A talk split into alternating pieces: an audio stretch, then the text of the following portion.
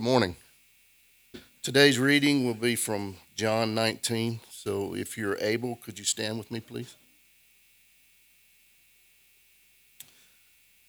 Then Pilate took Jesus and flogged him, and the soldiers twisted together a crown of thorns and put on his head and arrayed him in a purple robe.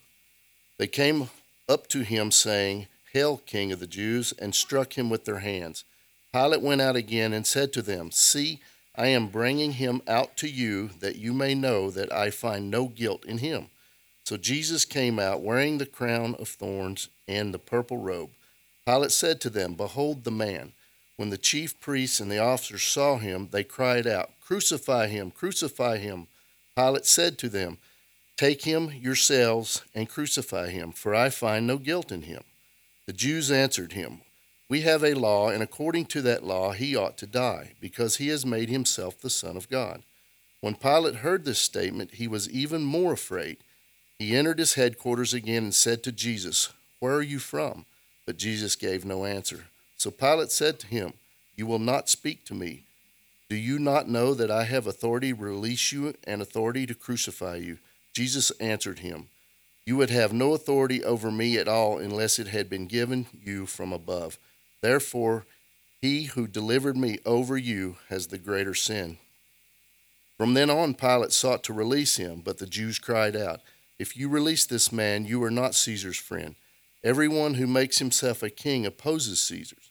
So when Pilate heard these words, he brought Jesus out and sat down on the judgment seat at a place called the stone pavement, and in Aramaic, Gabbatha. Now, behold your king of the Passover. It was about the sixth hour, and away with him, crucify him. Pilate said to them, Shall I crucify your king? The chief priests answered, We have no king but Caesar. So he delivered him over to them to be crucified. This is the word of the Lord.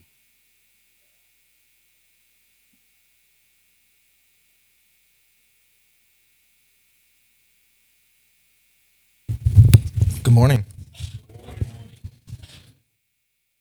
Um, just a kind of re-announcement. Um, if you didn't hear, in January and February, it's a kind of a trial season for corporate prayer. We're gonna have a free meal out in the lobby starting at about 11:30, right after service, and um, it's, it's it's a pretty cool opportunity because the early church dedicated itself to four things: apostolic teaching, prayers, breaking of bread, and fellowship. And in this corporate prayer session, you'll be able to do three of those four things. You'll break bread, you'll fellowship with one another, and then you'll get to pray. So we invite you guys to stay. It's a free meal um, after the service. If you guys could, let's pray before we jump in to our text. Jesus, we love you. Um, Father, we ask that you would bless us with your spirit today, um, that we would be able to see in Jesus, particularly in his wounds, our means of redemption, our means of standing before you, our means of coming before you in prayer, our means of being reconciled to you as children of God. Lord, I pray that today and every other day following that we would hide ourselves in the wounds of Jesus. We pray these things in Jesus' name. Amen. so yesterday was uh, um, Epiphany.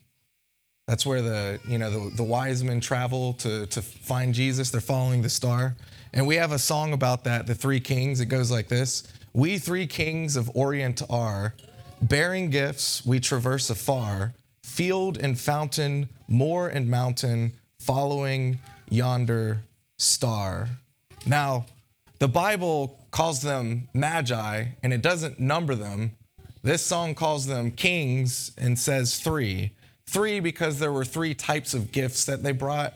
Kings because a lot of the early church thought that these three that these people were fulfilling Isaiah 60 verse 3 and 6 which says this And nations shall come to your light and kings to the brightness of your rising they shall bring gold and frankincense and so, here in this Matthew 2 story about the kings, whether they're kings or not, maybe they're just wise men from afar, we have a right picture of how we ought to worship Jesus as the king. We travel afar. We treasure him. We worship him. We bring him kingly gifts. We give him the glory that he's due. This is truly how we ought to treat the King of Kings. But in today's passage, we see a vastly different treatment of the King of Kings. In our passage today, we see Pilate, who's under the authority of another king named Tiberius Caesar, falsely giving Jesus over to crucifixion. Today, we see in our passage the Jews, the very people Jesus came to reveal the Father to, crying out, Away with him, away with him, crucify him. We have no king but Caesar. Our text today is a continuation of last week, Pastor David's text, which the focal theme was king. David asked the question last week Are you the king of the Jews? And this is a continuation of that same question. And directly before David's text, three weeks ago, Pastor Scott preached on um, another text in John, and he talked about the irony that is all throughout the book of John. And it's something that we've picked up on and off over and over again. But this literary device that Pastor Scott pointed out three weeks ago, the literary device of people speaking more than they actually know. They say a phrase and they intend it to mean something, but it actually goes well beyond the meaning that they intended. This literary device becomes the lens through which we will look at our passage. Last week we saw it in the Great Exchange. We saw Barabbas, which means the son of the Father, literally being exchanged with Jesus, who really is the son of the Father. And that speaks to more truth than it really knew. It wasn't just a criminal going free, it was speaking to the concept that we go free because Jesus was crucified. And in this week, we will see it in the words of Pontius Pilate. His words will ring with irony because nearly everything he says is true to a level that he did not intend, which is why today the sermon is entitled The Gospel According to Pontius Pilate. Because Pilate today, whether he knew it or not, is going to preach to us the good news of Jesus Christ. He didn't know that Psalm 102 18 would also be applied to him. It says this Let this be recorded for a generation to come, so that a people yet to be created may praise the Lord. Pilate's words have been recorded, and even to this day, a generation that is to come will continue to hear the gospel, though he did not intend so. And so today, we're going to behold Jesus as the man king in suffering and innocence. We will behold him as the God King who is silent and submissive. And finally, we'll behold him as your King. Your King. Condemned and crucified. We'll have some applications throughout, but essentially, what we're doing today is we're doing what Pilate commands us to do. In verse 5, he says, Behold the man. And in verse 14, he says, Behold your king. So let's look at our first point. our first point from Pontius Pilate is this Behold the man king in suffering and innocent. And this is coming from verses 1 through 6. John writes this Then Pilate took Jesus and flogged him. And the soldiers twisted together a crown of thorns and put it on his head and arrayed him in a purple robe. They came up to him, saying, Hail, King of the Jews, and struck him with their hands. Pilate went out again and said to them, See, I am bringing him out to you so that you may know that I find no guilt in him. So Jesus came out wearing the crown of thorns and the purple robe. Pilate said to them, Behold the man. When the chief priests and the officers saw them, they cried out, Crucify him! Crucify him! Pilate said to them, Take him yourselves and crucify him, for I find no guilt in him. End quote. These six verses are all centralizing around verse 5's Behold the man. Behold the man. And again, Pilate obviously thinks Christ to be a man, but from the perspective of Christians, this sounds more like a confession of faith than just a statement of obviousness. Pilate, yeah, he's obviously a man, he's bleeding, look at him. But for Christians, this is the core of Christmas that Jesus is a man. And that's because we have a prior belief to his manhood, that this is God the Son who now has become a man.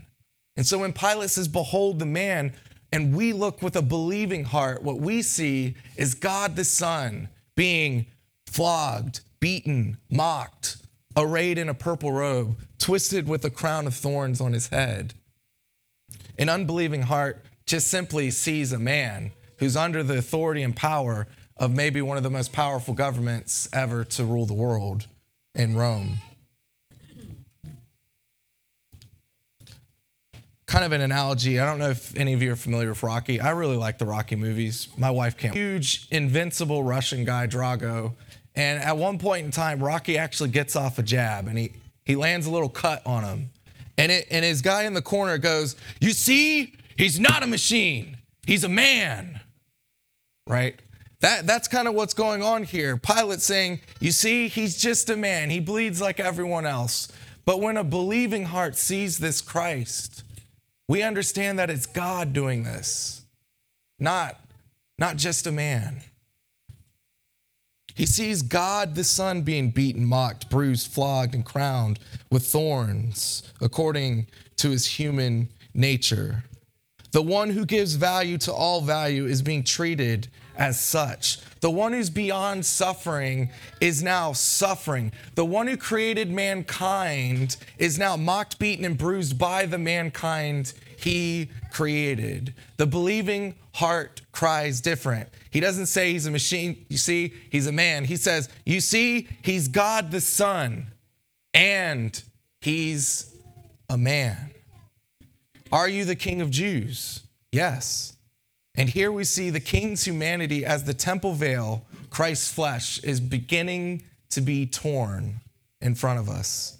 So the gospel, according to Pontius Pilate, begins with an orthodox confession Jesus is a man, and we ought to behold that man. Particularly, we ought to behold his wounds. Before moving on to our second point, there's two more elements that go along with Pilate's gospel here to be found in these six verses.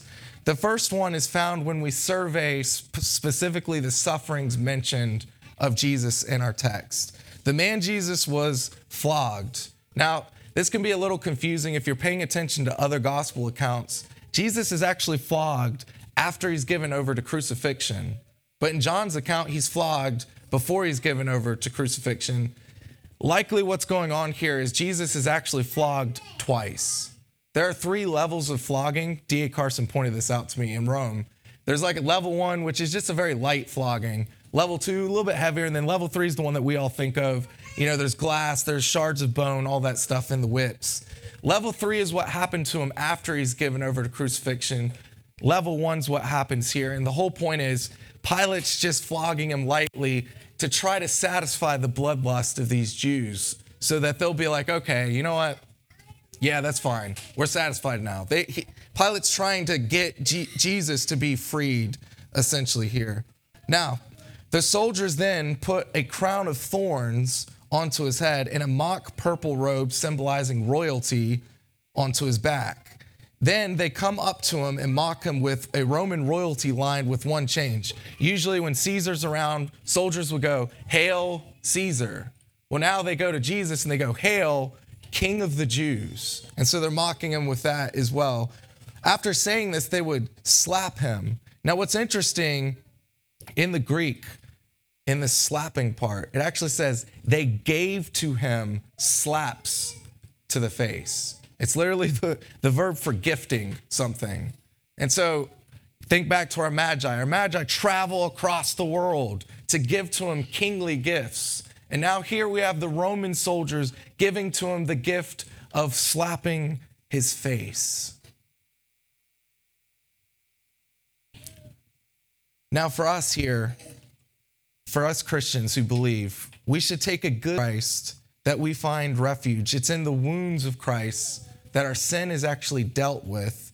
It's in the wounds of Christ where we have a safe place to stand.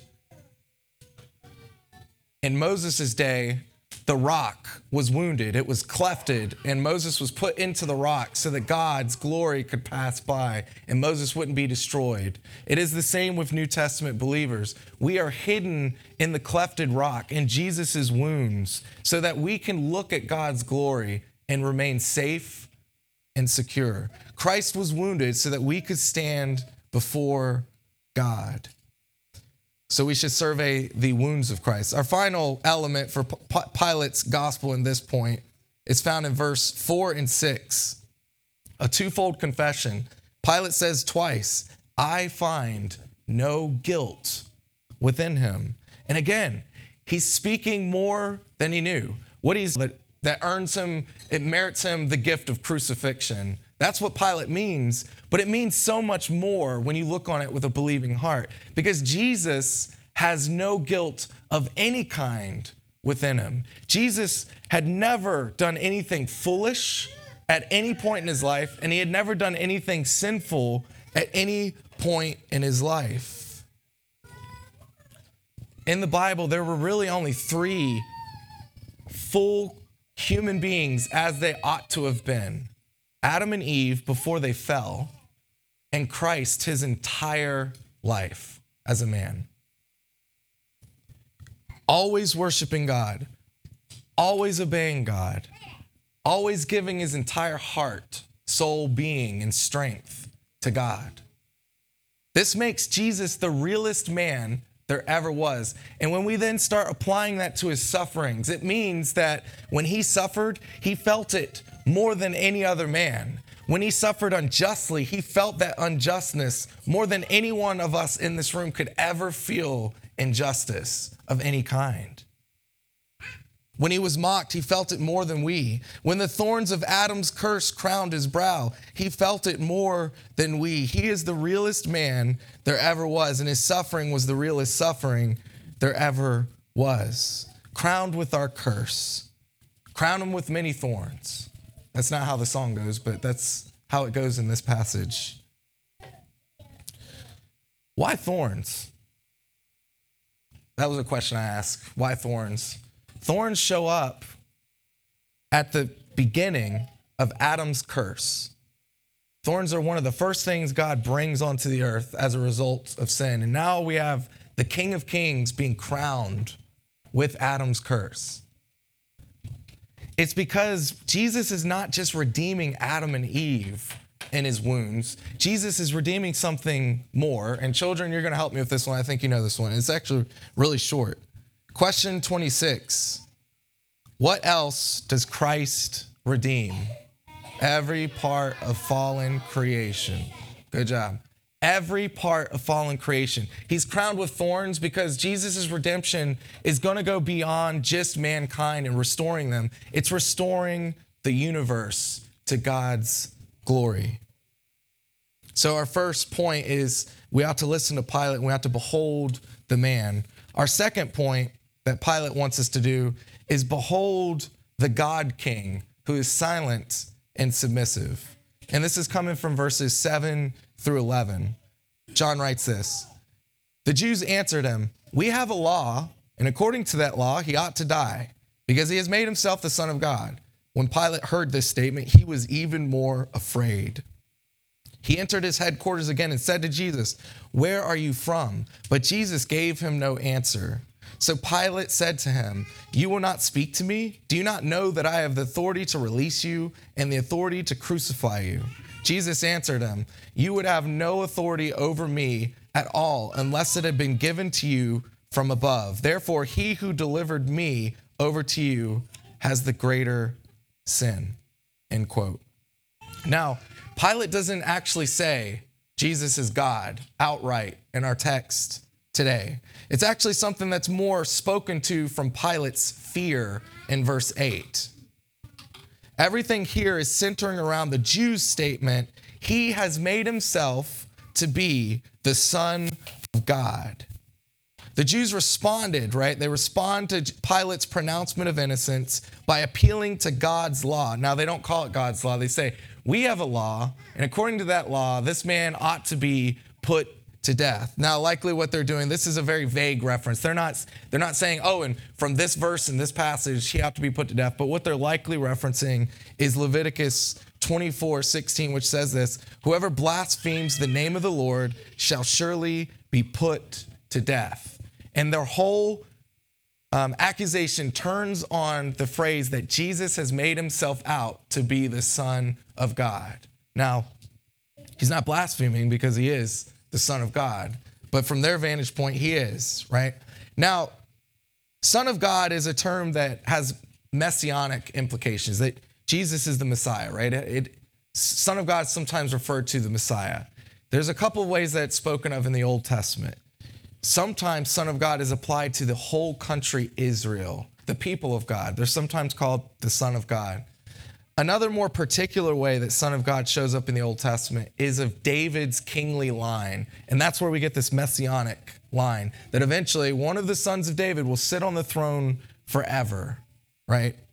Now, John yes, he agrees that not only does it refer to the Messiah, and it also refers to the redemption of Israel, but John tells the Son of God, as Jesus intends it, means a little bit more, and that the Jews understood this to mean a little bit more. John tells us that Son of God means that Jesus shares in the nature of God the Father and shares in the very authority of God the Father. And the Jews seemingly understood this to some degree because all the way back in John 5, verse 18, it says this This was why the Jews were seeking all the more to kill him, because not only was he breaking the Sabbath, but he was even calling God his own father, making himself equal with God.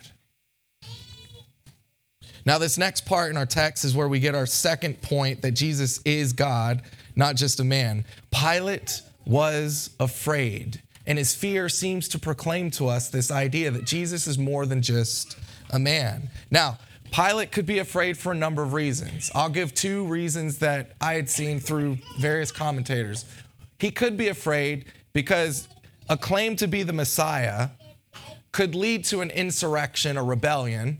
And then Tiberius Caesar comes over and says, Pilate, you had one job, keep the peace. You failed your job, now you're dead right? That, that could be one reason he's afraid, and that makes sense. And that's also in our text later on. Another reason he could be afraid is like many Romans, they were superstitious.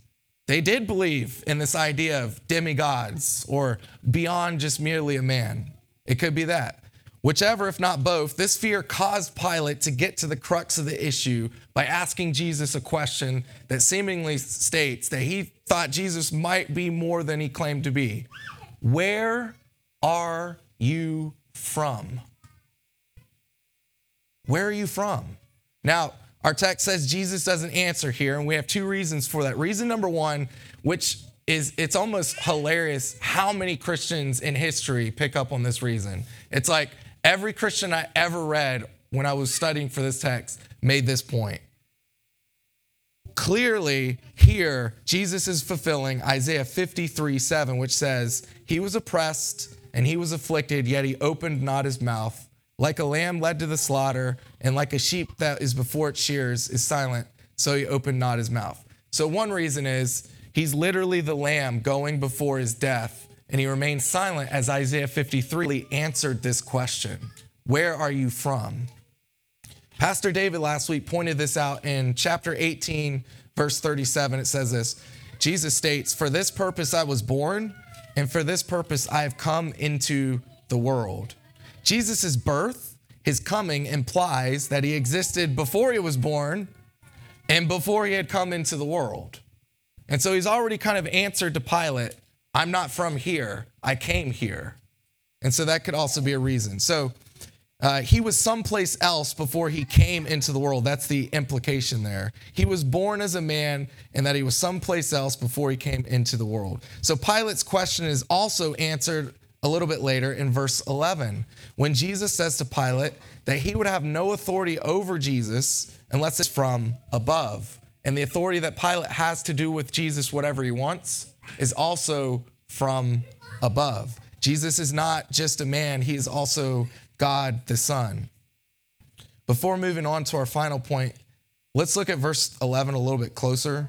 Um, this one can get really confusing, at least for me, because on first read, it kind of looks like Jesus is talking about the authority from above, talking about God the Father, and then all of a sudden he goes into the one who delivered me over to you has the greater sin. And it's like, how do those two things work together? So let's read that a little bit here.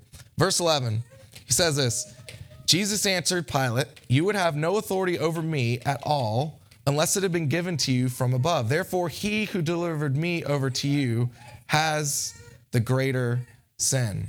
So Pilate makes the claim to Jesus in verse 10 that I have the power to kill you or to release you.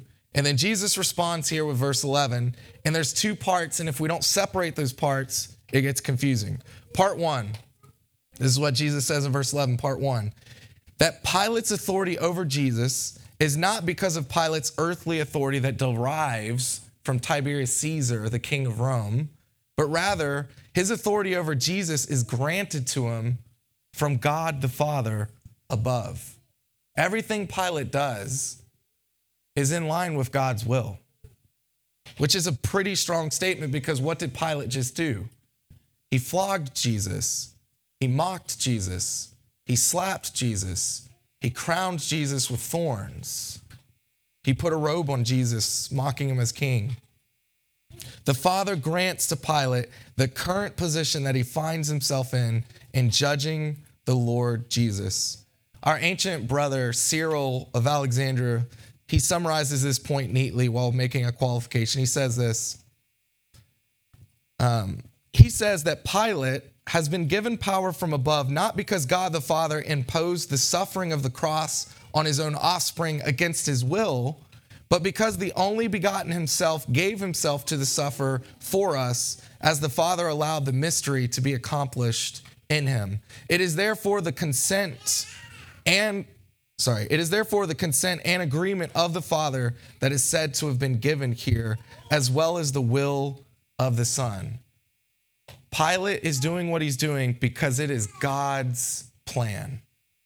Now, part two, it switches completely to the opposite thing. So, if part one was about God's authority and God's using of this mock, this shame trial of Jesus, part two is now man's responsibility. What does man own in this? If God is sovereign over this, is man responsible for this? Right? And part two is no longer about God the Father, but it's about the one who delivered Jesus over to Pilate.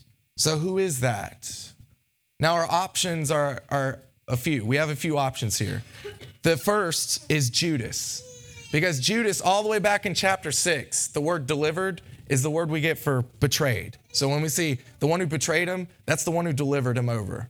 So, Judas, throughout from six on, occasionally is marked off as the deliverer of Christ. But it, it, it could also be Annas or Caiaphas, the high priests, because quite literally Annas delivers him over to Caiaphas, Caiaphas delivers him over to Pilate. It could also refer to the Jews, this group that's at this trial. If you look at verse 16, Pilate finally caves into these, the, these, uh, this group, and it says this So Pilate, so he delivered him over to them to be crucified. Now, again, our ancient brother Cyril of Alexandria is helpful here. He says this. So he delivered, sorry, Cyril ascribes the greater sin of verse 11 to Judas and to the Jewish leaders and to the crowd. So Cyril goes, all of the above, right? And I think that's true, but I would add in, I think by verse 16, you can add Pilate's name to that list. I think by verse 11, Pilate hadn't yet delivered him over. But by verse 16, Pilate adds his name to that list. And so we have a kind of delivering, a passing of the delivering torch. We have Judas to Annas to Caiaphas to the Jews to Pilate to the Roman soldiers to crucify him.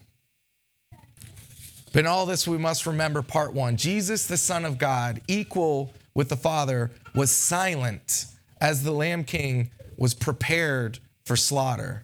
Jesus in all this was merely being submissive not to Judas, not to Annas, not to Caiaphas, not to the Jews or Pilate, but ultimately Jesus was being submissive to God the Father because he is from above. Our third and final point is this Pilate tells us to behold your king, condemned and crucified. And this is verses 12 through 16. John writes this From then on, Pilate sought to release him, but the Jews cried out, If you release this man, you are not Caesar's friend. Everyone who makes himself a king opposes Caesar.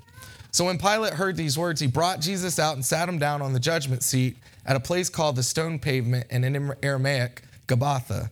Now it was the day of preparation of the Passover. It was about the sixth hour. He said to the Jews, Behold your king. They cried out, Away with him, away with him, crucify him. Pilate said to them, Shall I crucify your king?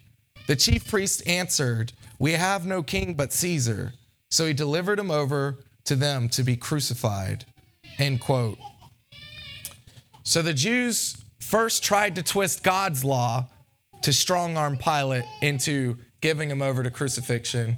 And now they're using Roman law and Roman politics to just try to strong arm Pilate's arm into uh, giving him over. Uh, they say, if you release this man, you are not Caesar's friend. Now, there's an interesting kind of historical thing in Rome. Caesar's friend, a friend of Caesar, was an actual fish, official title of someone. Now, there's debatable historical evidence whether or not that was around by the time of Jesus or if it was a little bit after Jesus.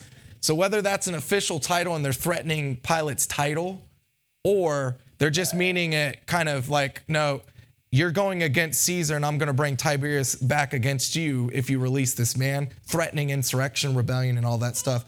Either way, it proves out to be the same thing. The Jews here are not threatening him by use, they're now threatening him here by using Roman law and politics. We will make it known that you are no friend of Caesar, and then Caesar will be forced to deal with you, dear Pontius Pilate. So then Pilate brings Jesus out on the judgment seat. The judge of all the earth is now going to be judged. And John in of the Passover.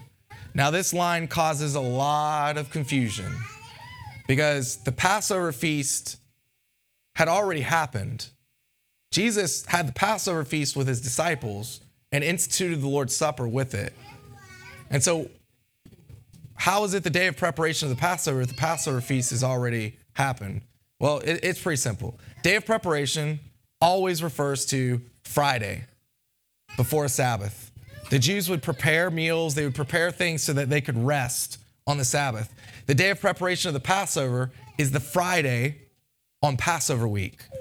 That's what's going on here. Now, there's a double meaning though. John does want us to think of the Passover meal, which is why I think it's slightly confusing. He wants us to think of the day in which you take the lamb and you slaughter it in preparation for the Passover meal. Even though that had already happened, John wants that picture in your mind as Jesus quite literally is being slaughtered and prepared as the true Passover lamb. Hear these. What's really interesting here is look at behold your king. We hear these words one other time in John, in John 12, starting the Passover week when he enters into Jerusalem on Palm Sunday. Now, in John 12, Jesus comes in, verse 15, and Zechariah 9 9 is quoted. Jesus is riding on the donkey, and Zechariah 9 9 is quoted. And this is what it says Fear not, daughter of Zion. Behold, your king is coming, sitting on a donkey's colt. Now, that was the beginning of Passover week. And what kind of cries were met? What kind of cries was Jesus met by? Hosanna, Hosanna. Blessed is he who comes in the name of the Lord, even the King of Israel. And now, flash forward five days to our text today. We hear the same words of Zechariah 9 9. Behold your king. And it's not met with Hosanna and celebrations, but rather it's met with this cry Away with him! Away with him! Crucify him! A lot changed in a week. Pilate responds to these cries Shall I crucify your king? Again, speaking well beyond what he knew. Shall I crucify your king? Yes, Pilate, because that is what the Nicene Creed says. The Nicene Creed states Jesus was crucified also for us under Pontius Pilate. So Pilate delivered him over to be crucified. The unbelieving heart sees here just a mere historical record at best. A man was beaten, a man was delivered up to be crucified. Perhaps there was some false accusations, there's some injustice, but that's it. The believing heart cries out with Charles Spurgeon after he discovered Christ's injured love. And the believing heart cries out this I had slain the Lord who had come to save me. Mine was the hand that had made the hammer fall, the hand that had driven the nails which fastened the Redeemer's hands and feet to the cruel tree. The believing heart continues through this revelation of its own wickedness unto the green pastures of our good shepherd's love and says this I am Barabbas and Jesus took my place. He died for me. Behold your king. Now, to conclude, I want to kind of go back through the entire text. So that was only half, but but it, I am, but it's not half. It's more than half. Uh, we're going to talk about the king theme, and I want to highlight another. We've heard king, king, king all the way through. I want to highlight the king theme again, and I want to show you even deeper irony that goes back thousands of years in this text. So, Matt Carter, commentator, he does a good job summarizing the king theme. Four times, Jesus is publicly referred to as king in chapter 1839, 1914, 1915, 1919 through 22. He's dressed like a king and mocked, right? Like a king in our text today. He's rejected as the king of the Jews in verse 15. We have no king but Caesar. And then finally, we see Jesus make claims throughout 18 and 19, the authority of heaven. And so we see king four times throughout these two chapters. So king, king, king, king, king, all the way throughout the text. But there's an Old Testament narrative that lays under our text today that I think drives the king theme straight into the heart. When Pilate's gospel first records this back in verse 5, behold the man. This is a word for word quote from 1 Samuel 9 17 which says this When Samuel saw Saul, the first king of Israel, the Lord told him, Behold the man of whom I spoke to you. What is interesting here is that when Israel first cried out for a king, they did so by looking out to other nations around them. We have no king. We need a king like these guys over here, right? And then 1 Samuel 8, a chapter before what I just read to you, verse 8, 7, it reveals that what was really going on is that they were rejecting God. God says this to Samuel Obey the voice of the people in all that they say to you, for they have not rejected you, but they have rejected me from being king over them. Like father, like son.